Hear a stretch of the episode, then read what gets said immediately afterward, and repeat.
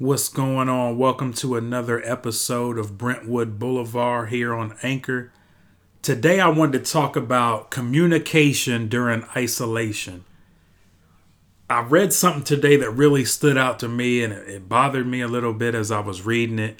And I'm sure if you've been paying any attention to the news, you've saw or heard about the nursing home in New Jersey where they discovered 17 dead bodies in there the other day.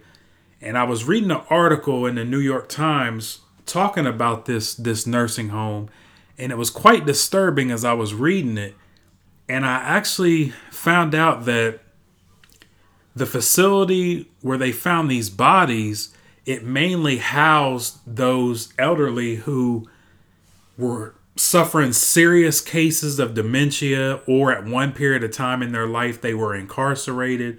So it was almost like a a last resort facility and a lot of the employees who have worked there over the years was saying situations were were harsh and just terrible way before this whole coronavirus broke out. They were saying for years several employees have been trying to voice their opinion on the facility, how they were short staffed all the time, how they was always running low on supplies.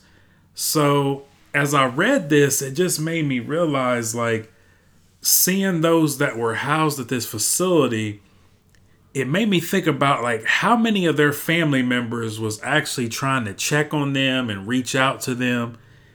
And it it made me think of a interview that I just recently saw maybe like a month and a half ago with uh, the rapper Shyheim who just got released from serving 6 years in prison. And in the interview he was discussing how he feels that it's very important for family members to check on their family members who are incarcerated because he brought up a good point and he was just saying how if you have someone who's incarcerated the COs are going to see that no one in their family comes and checks on this person, no one writes them letters. So it's easy for the COs at these correctional facilities to basically mistreat some of these inmates or sometimes it could go worse. And he was saying how sometimes um, inmates end up being injured or, you know, fatally injured. And he was saying it's because family members don't don't check on some of their family members who are incarcerated. So he was stressing the importance of just keeping that communication with your family members. So when I read this story, about the nursing home in New Jersey, you know, that was the first thing went to my mind. I was like, man, this kind of ties into what Shyheim's talking about. So you have a population of citizens who are kind of isolated by being in a nursing home. Their family members probably aren't checking on them. So it's easy for the staff members and the upper management personnel to be like, man, look, don't nobody care about about these people or you know say it's a prison it could easily be like this person never gets visitors. Who cares if we mistreat them? Who's going to report it? Or who's going to believe them? So it just shows the importance of us like staying in contact and keeping that communication going.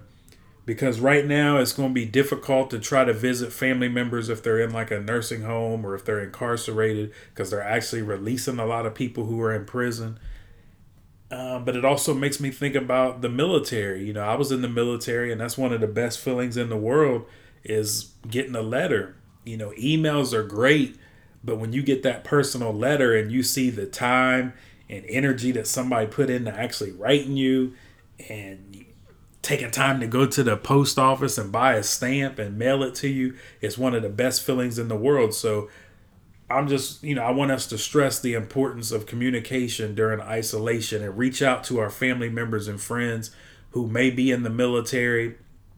Because, I mean, look at what happened on the USS Theodore Roosevelt. And our prayers go out to the sailor on the USS Theodore Roosevelt who passed away. We pray for his family and his children and all those in the nursing homes and all those who are incarcerated who have passed away you know, we pray that God bless their families and comfort their families. So it's just something I wanted to talk about.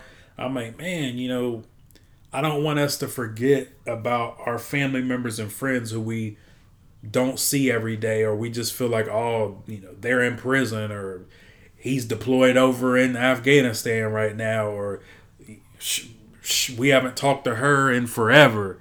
You know, just reach out to our family members and keep that communication during isolation because we can change communities through communication. So, one love, Brentwood Boulevard.